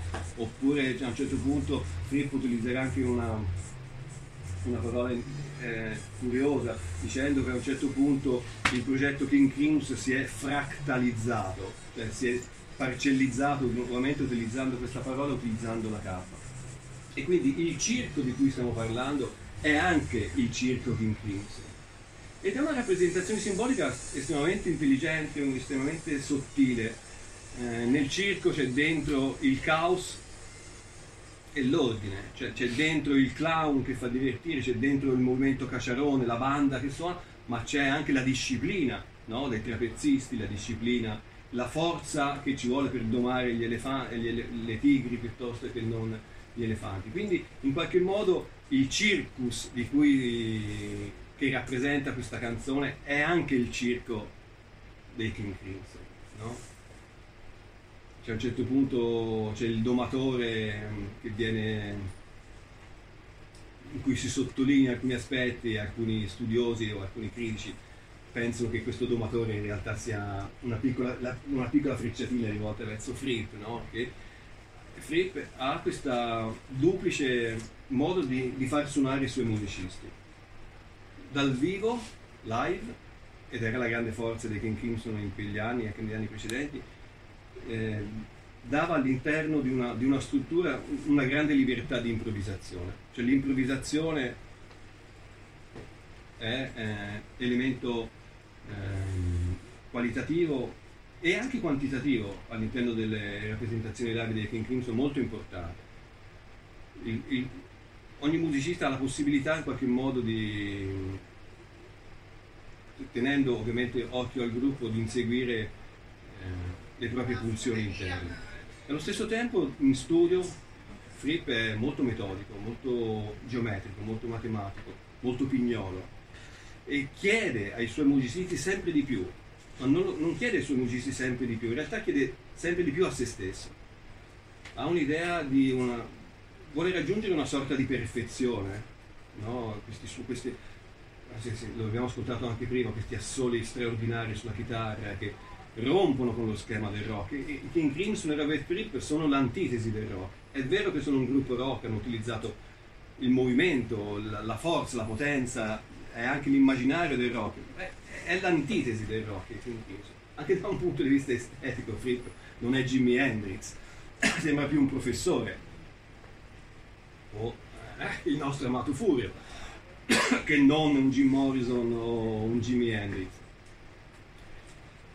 Vengono dalla musica classica più che dal blues, le radici sono quelle della musica europea, non c'entra nulla con le 12 battute. Anche gli assoli che Fripp cerca di portare in queste sue lunghe scorribande sono assoli che si allontanano dalle 12 battute del blues, no? Cercano di coniugare la melodia con dei fraseggi, insomma addirittura poi negli anni seguenti, negli anni tra la fine degli anni 80 e gli anni 90, ma temporalmente mi potete sbagliare, Fripp all'illuminazione su una nuova accordatura, cioè inventerà una nuova accordatura, che è un'accordatura che lui insegnerà nelle sue scuole, ma questa è una storia che non vediamo questa sera.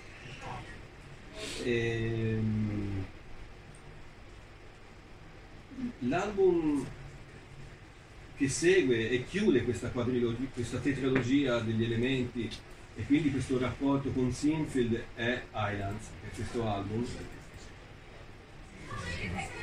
La copertina è una foto astronomica di una costellazione di Nettuno, una costellazione insomma così, e all'interno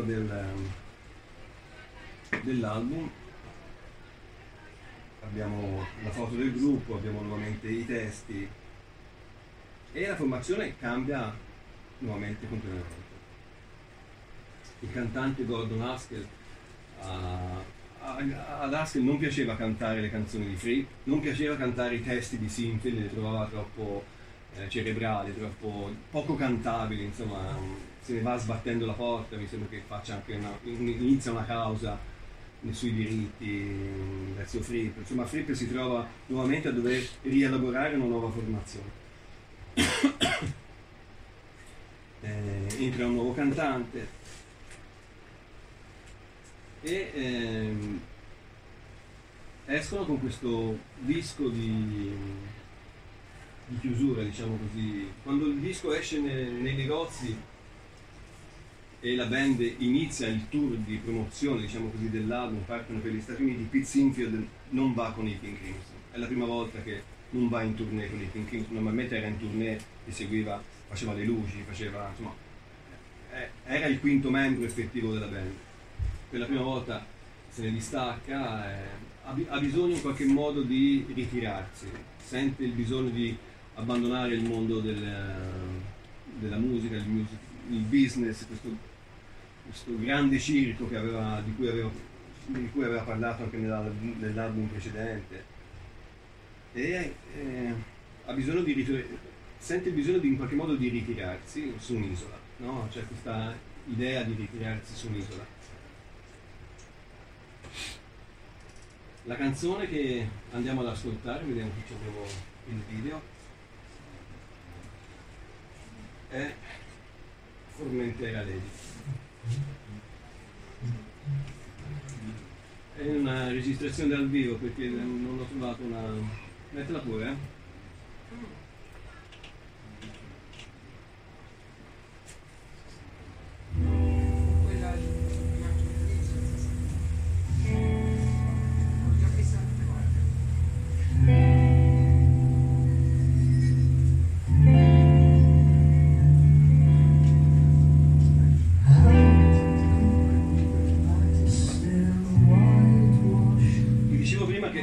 Sinfield per lanciare l'album precedente, anche questo, aveva comprato una pagina di Mele di Maker, pubblicizzando l'album e pubblicando sulla pagina soltanto una poesia. Questa volta è un frammento di una poesia di Gibran, come dicevo prima, che è da un libro di Gibran che si chiama Sabbia e Sfuma, e la frase che ricorda Sinfield per pubblicizzare il disco è questa: un folle non è un musicista inferiore a te o a me, solo che lo strumento che suona è un po' scordato. E con questo praticamente pubblicizza il disco. C'è questa idea che viene anche dal mondo dei tarocchi, per esempio, no? La figura del matto, del folle, di ciò che è folle agli occhi degli uomini è beato e creato agli occhi di Dio, e ciò che è beato agli occhi degli uomini è folle agli occhi di Dio. Eccolo qua. Allora, ascoltiamo un pezzettino di Formentera, di Formentera Lady.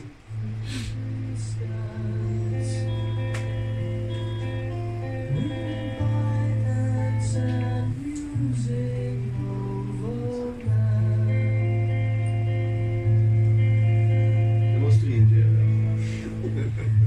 Ci vorrà un'altra puntata. Forse anche due.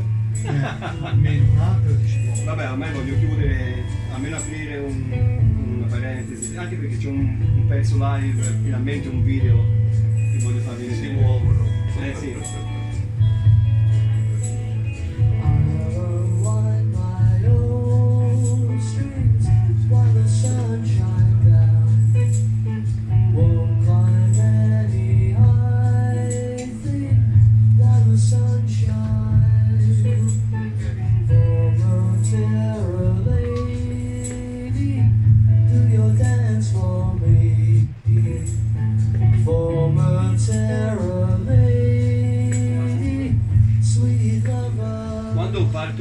tournée, i King Crimson fanno questa tournée americana senza Sinfield, il dissapore all'interno della band appena creata sono già portati alle estreme conseguenze. C'è questo distacco fra Fripp e gli altri che continuano a vivere giustamente dal loro punto di vista la vita rock, no? Sesso, droghe, rock and roll, insomma hanno una visione che è la più lontana che quella che ha Fripp. Fripp questa idea della disciplina, questa idea quasi monastica, diciamo, si sente come se dovesse portare avanti una missione in qualche modo, come se la musica che crea attraverso le sue mani dovesse portare appunto un messaggio di riconciliazione verso il mondo, no? Verso questa lotta e questa guerra che si diceva all'inizio, che è la funzione finale dei King Crimson. I King Crimson nascono perché devono in qualche modo fare da colonna sonora a questa guerra interiore nell'uomo, e quindi Fripp sempre più lontano si ritira sempre di più, anche da un punto di vista visivo Fripp si allontana, il cestone di capelli che aveva all'inizio viene tagliato, gli occhialini, diventa quasi un professore, si nasconde nella penombra del palco, non è mai il frontman, è sempre nascosto. Io l'ho visto 2 volte Fripp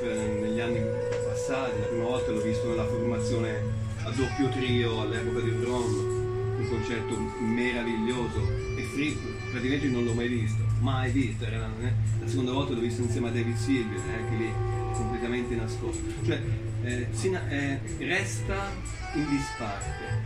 Una delle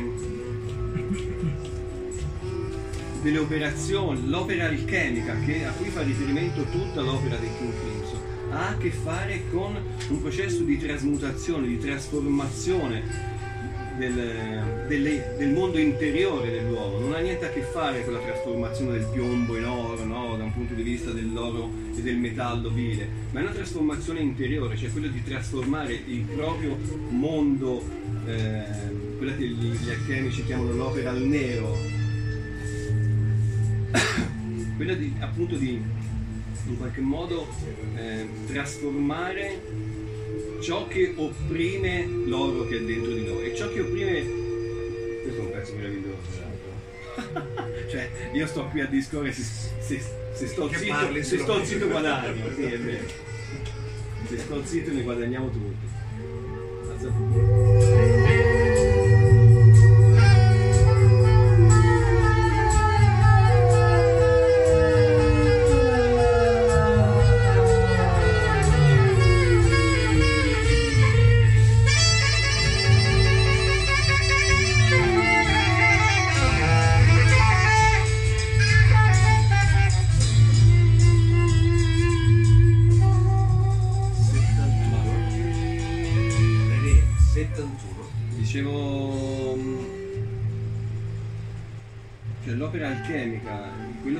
L'alchimista è appunto questo lavoro di trasformazione della materia grezza, del piombo che copre l'oro, che è coperto dall'ego. C'è quest'idea che l'ego è la materia con cui dobbiamo confrontare la lotta alchemica, e la lotta di cui ci parla Fripp attraverso i suoi King Crimson è questa lotta verso l'ego, di questa frantuso, di questo frantumazione in qualche modo dell'ego per accedere ad una dimensione dell'essere vero, no? Diciamo, mettiamolo in questi termini. E quindi l'ego è un po' un termine di raffronto per Fripp da un punto di vista di una crescita personale, ma anche un punto di confronto e di raffronto con gli altri musicisti. E questo Fripp tende sempre di più a allontanarsi dal primo piano del pubblico e a nascondersi nell'ombra, quasi come se volesse appunto non alimentare l'ego. Il rock in realtà è solo ego. Jim Morrison, Mick Jagger, Nick Cave, che ne so, è la David Bowie, cioè l'incarnazione dell'ego supremo che si palesa attraverso la musica. Fripp, che dicevo prima, è l'antitesi del rock, eppure utilizzando le tematiche e il mondo del rock è all'opposto, è l'anti-Hendrix in qualche modo. ha intrapreso questa lotta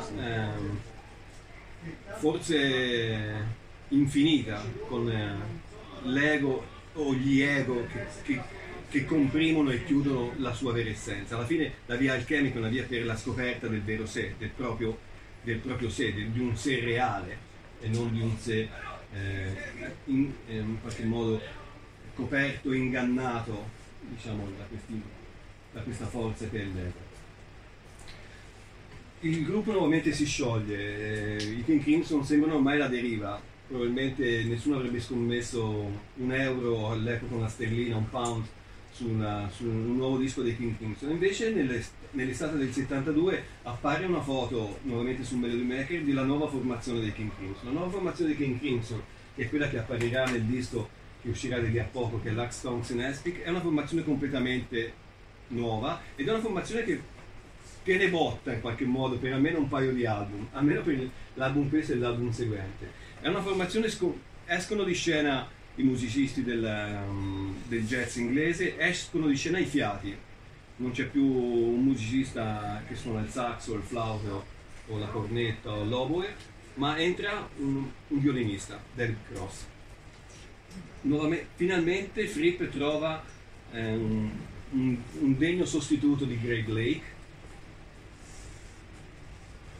al basso e alla voce, che è John Wetton, che viene dai Family, e trova soprattutto quello che ho detto all'inizio, essere il musicista che più di altri ha saputo esaltare e confrontarsi con la genialità di Fripp, perché lui stesso è un genio dello strumento, che è Bill Bruford.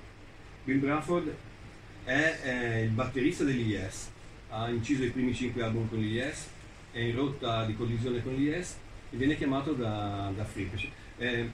I King Crimson, Fripp e gli Yes hanno avuto collaborazioni in Lizard, per esempio c'è un pezzo sul secondo lato di Lizard cantato da Ian Anderson degli Yes. Ian Anderson aveva chiesto a Fripp se voleva diventare il nuovo chitarrista degli Yes, ma lui, insomma, e Bill Bruford esce dagli Yes ed entra nella nuova formazione dei King Crimson, una delle formazioni più belle, più spettacolari, se non la più bella forse, e anche tecnicamente una delle più esaltanti di tutte le incarnazioni dei King Crimson. Il disco, come dicevo prima, nuovamente pone nella raffigurazione della copertina questo gioco di sintesi di forze alternative, di forze complementari, il sole e la luna, lo yin, lo yang, la sistole, la diastole, insomma, metteteci tutto quello che volete. Questo lavoro alchemico di fusione attraverso il crogiolo dell'alchimia alimentato dal fuoco della volontà. La volontà è una delle parole chiave per poter comprendere Robert Fripp. C'è nella formazione di questo album, che non sarà nell'album seguente, che è Starless in the Big Old Black, ed è Jamie Muir. Jamie Muir è un percussionista che viene dalle avanguardie ed è un personaggio straordinario. Allora lo vediamo dal vivo. È una specie di folletto, una specie di anarchico in musica, un percussionista che percuoteva di tutto, dalle pentole ai piatti, alle lame metalliche, a una testa vuota che passava di lì, e se trovava la mia ci faceva una grande composizione. È un personaggio veramente micidiale che sta pochissimo con i King Crimson. In realtà quando esce questo disco lui è già andato via, si è ritirato in un monastero buddista, aveva letto un libro molto famoso che si chiama Autobiografia di uno yogi di Yogananda, e praticamente fa tutta come dicevo prima, i dischi prima di essere registrati in studio vengono molto provati dal live, e quindi c'è tutta la prima parte di preparazione all'Axe Thompson Aspic dall'estate fino probabilmente a dicembre, mi sembra che esce a dicembre del 72, del gennaio-febbraio 73, insomma, per l'inizio dell'anno nuovo. E quando esce il disco, insomma, Jamie Muir è già in un monastero, ritirato nella sua via spirituale monastica. Adesso lo vediamo perché è un personaggio interessante che darà anche in qualche modo una svolta al suono dei King Crimson. Bill Bruford in qualche modo scardinerà un poco anche il suo modo di suonare la batteria e le percussioni avendo accanto questo... sì, quello. Questo è il brano di apertura dell'album, che è il brano di omonimo del disco. Vai, questo ce lo vediamo tutti. Questo, almeno se è l'unico dal vivo, dura 23 minuti.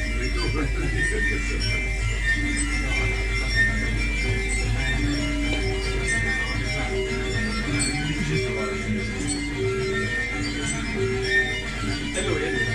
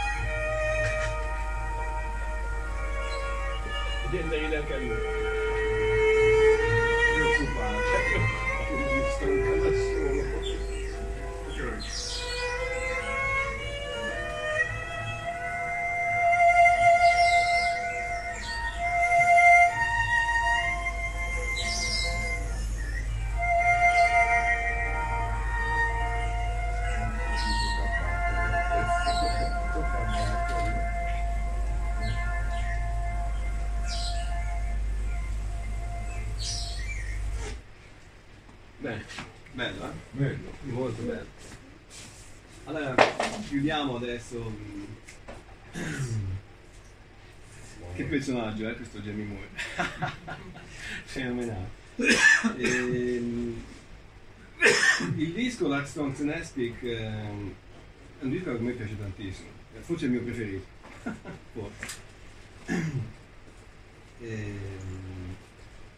A quanto pare, o a quanto dice Fripp, non solo Fripp, cioè non riuscivano comunque a catturare questa grande forza che avevano dal vivo nei dischi in studio, non riuscivano mai a cogliere questa magia che si creava quando suonavano dal vivo.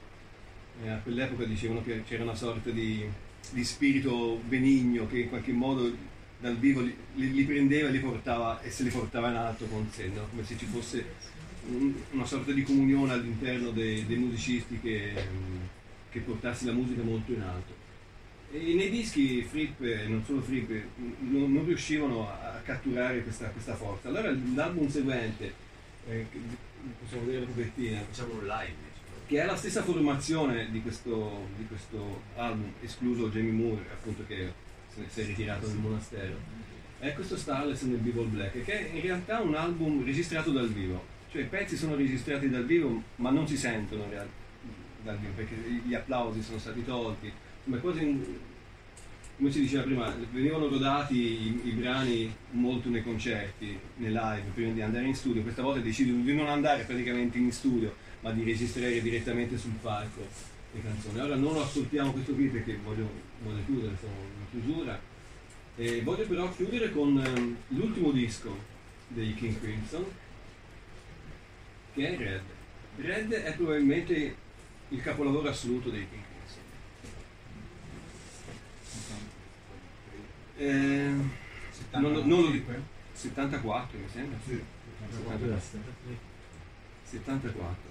Fripp sa che i King Crimson hanno concluso la loro opera, cioè Fripp sa già quando incide questo disco che sarà l'ultimo disco dei King Crimson, ma non è l'ultimo disco di questi King Crimson. Per lui è l'ultimo disco dei King Crimson. Le divergenze fra lui e i musicisti e il mondo della musica è talmente, questo divario, questa frattura è talmente ampia. Nell'album precedente, Starless and the Beagle Black, l'ultimo brano si chiama Fracture.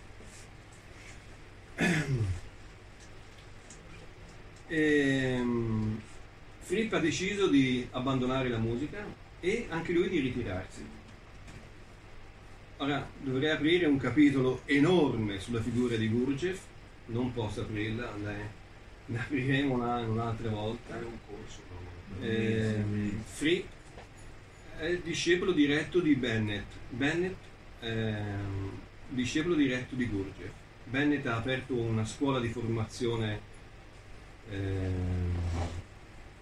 diciamo, di una formazione integrale esoterica, e Fripp si ritira in questa comunità. Ci sta quasi un anno.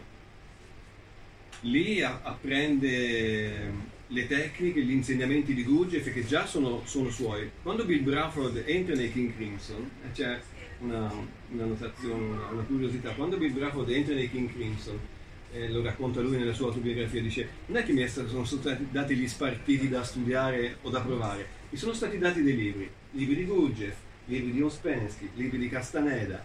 Dice, in quel momento ho capito che non sarebbe stato soltanto tre note e una pinta di birra, cioè Gurdjieff è già dentro il mondo di Fripp, Fripp è già dentro il mondo di Gurdjieff appena, ma questa volta decide veramente di abbandonare tutto e tutti e di ritirarsi per inseguire questo suo bisogno di questa ricerca profonda e interiore. E quindi quando incide questo disco sa già che è l'ultimo disco in assoluto per lui dei King Crimson, non ci saranno più i King Crimson, poi passeranno 8 anni prima che ci sia una nuova incarnazione dei King Crimson, con Discipline, con Adrian Belew, con ancora Bill Bruford, con Tony Levy.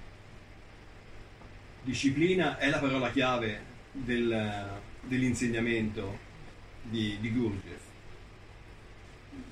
Già qua, ma da Discipline in poi, gli insegnamenti di Gurdjieff saranno applicati alla musica. L'arte oggettiva, di portare all'estremo, anche fisicamente, i suoi musicisti e se stesso, insomma, una pratica molto forte. È l'unico album dove il King Crimson e Fripp mette la faccia. La copertina, la foto in bianco e nero, molto essenziale. Come a voler dire, no, questi siamo noi. Questa è la fine dei King Crimson. Red, il rosso, è l'opera al rosso dell'alchimia, cioè, è come se l'opera alchemica dei King Crimson si fosse terminata. L'opera alchemica si divide in opera al nero, l'opera al bianco e l'opera al rosso, la nigredo, l'albedo, la rubelo. È come Red, è come che si riallaccia al primo disco dei King Crimson, che è appunto di colore rosso, chiude questo ciclo. Costa ancora un bel po' di soldi. No, questo disco qui costa anche per il collezionismo, diciamo. Vediamo un po'.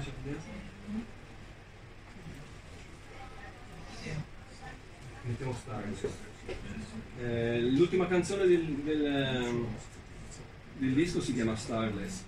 Il testo è scritto da Wetton e parla della fine di una storia d'amore o di un'amicizia. Fripp sta esasperando i suoi musicisti, vuole che i suoi musicisti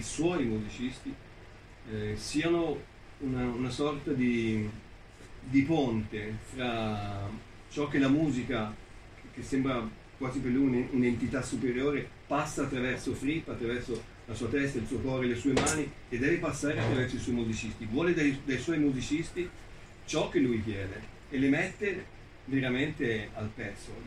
Questo è un brano difficilissimo da suonare, un brano difficilissimo anche addirittura dopo la scuola di Gurdjieff, dopo quando torna con Discipline, con Beat e con gli album seguenti. Anche la postura dei musicisti ha una sua predominanza, cioè i musicisti devono stare in un determinato modo, perché solo in quel determinato modo si possono raggiungere determinate tablature, per esempio sulla chitarra o sulle percussioni. Non va?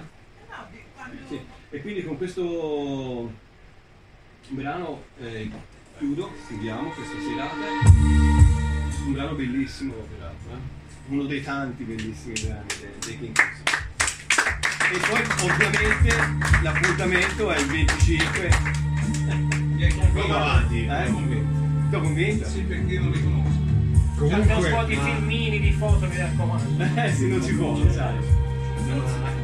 Una seconda puntata ci vuole. La seconda puntata ripartiamo da qua, da quando incontra Gurdjieff, cioè da quando si ritira nell'ashram di Gurdjieff, di Bennett, ritorna dopo 8 anni con questa nuova formazione. Che se consideri che arrivi fino a Broom, Drake, ce n'è da parlare. Io quando lo visti la prima volta dal vivo, non so, 8 anni fa, 10 anni fa. No, era il 94, 95. Forse era il pezzo di Gordon, un concerto bellissimo, questa formazione a doppio trio, 2 chitarre, 2 bassi e 2 batterie. Dunque 22. Sono uscito da quel concerto lì, non capivo più un caso. Gli anni sono stati 22, come gli arcani, peraltro, come gli arcani maggiori, come se non è un caso. Tony Levy c'è ancora, non so se c'è qui a Luca. Non mi pare.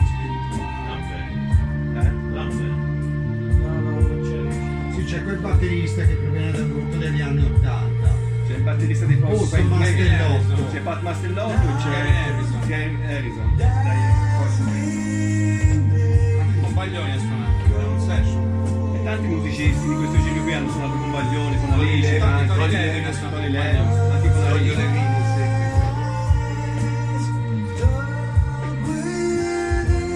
Mai ci sarà una seconda parte su King Crimson, vi invito al prossimo incontro su la seconda parte su David Bowie, la terza, la quarta su David Bowie, la seconda su Battiato.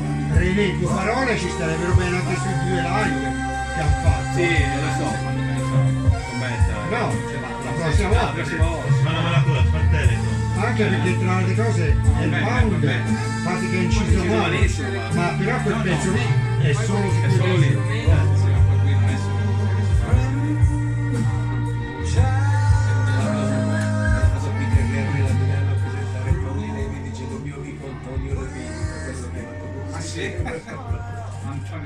Antonio Levini. adesso se volete c'è un pezzo di torta o da bere. Questo è l'ultimo incontro del ciclo. Ah, questo è l'ultimo incontro del ciclo del Friday, forse l'ultimo incontro in assoluto del Friday. No, perché stai? Corretto. No, e diciamo fino a l'ultimo fino a settembre. Vai nella Shramb. Ma il 15 era anche io non fa la tournée da zia come fanno tutti i gruppi. Ma no, sì. Diretto il giorno dopo suonare. Elton John? Puoi pensare che no, se ne parla tanto, ma Elton John e per i 6-7 album sono belli e belli. Ma mi piacciono. Poi dopo lasciamo perdere, però.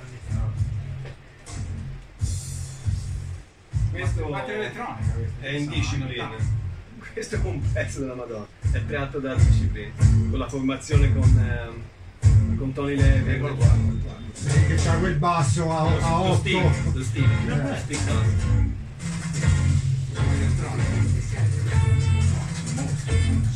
per la prima volta Robert Fripp porta nei King Crimson una seconda chitarra, Adrian Belew, che non è una seconda chitarra, è una prima chitarra, sono due prime chitarre. Adrian Belew è un chitarrista strepitoso, viene dalla scuola di Zappa. Adrian Belew ha fatto dischi con i Talking Heads, con David Bowie, e poi arriva alla corte di Robert Fripp. Eccolo qui. Sì, dopo il tour dei Talking Heads. E dopo il tour con i Talking Heads, siamo nell'82 Fripp, nell'83. Ma questa merita di parlarne, no? Merita tantissimo. Tecnicamente, e non solo tecnicamente, forse la formazione più bella dei King. Anche se da un punto di vista mio del cuore preferisco quella con Wetton e con David Cross, perché amo il suono del violino. E poi è il periodo in cui ho conosciuto i King Crimson delle ragazze, quindi ci sono affezionato. Ma questa è una formazione. Sono stati diversi. Sì. Quest'anno chi vengono? Quest'anno vengono addirittura con tre batterie. Tre batteristi davanti, due musicisti dietro. Con i Lane? Speriamo, però non lo so. Sono i cantanti bravissimi, sì, l'ho visto vedi, il bello dei King Crimson è che almeno uno non si aspetta cosa fanno, a differenza di Roger Waters che sai già tutto. Qui almeno c'è sicuramente la sorpresa. Quello di Roger Waters è bellissimo, si visto a Bologna anche io, poi ha avuto l'umiltà di non cantare poco, cantare la tear down the wall sulle mura di Lucca.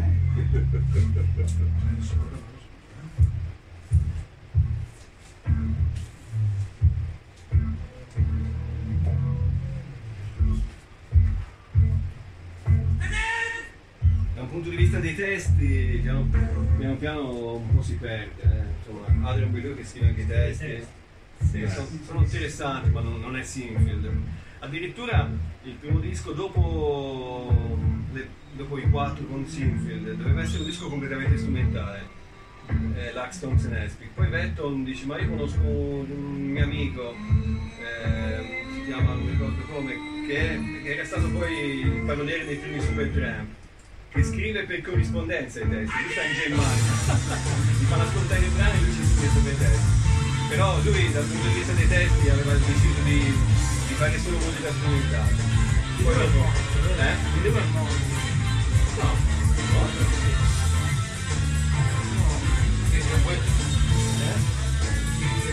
un sì, per uno deve andare a vedere su Wikipedia, sinceramente.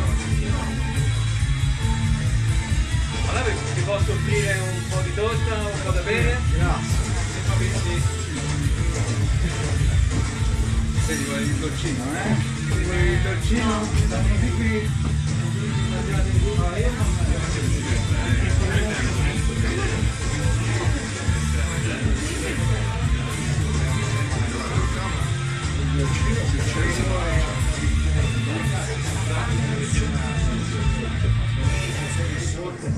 Grazie.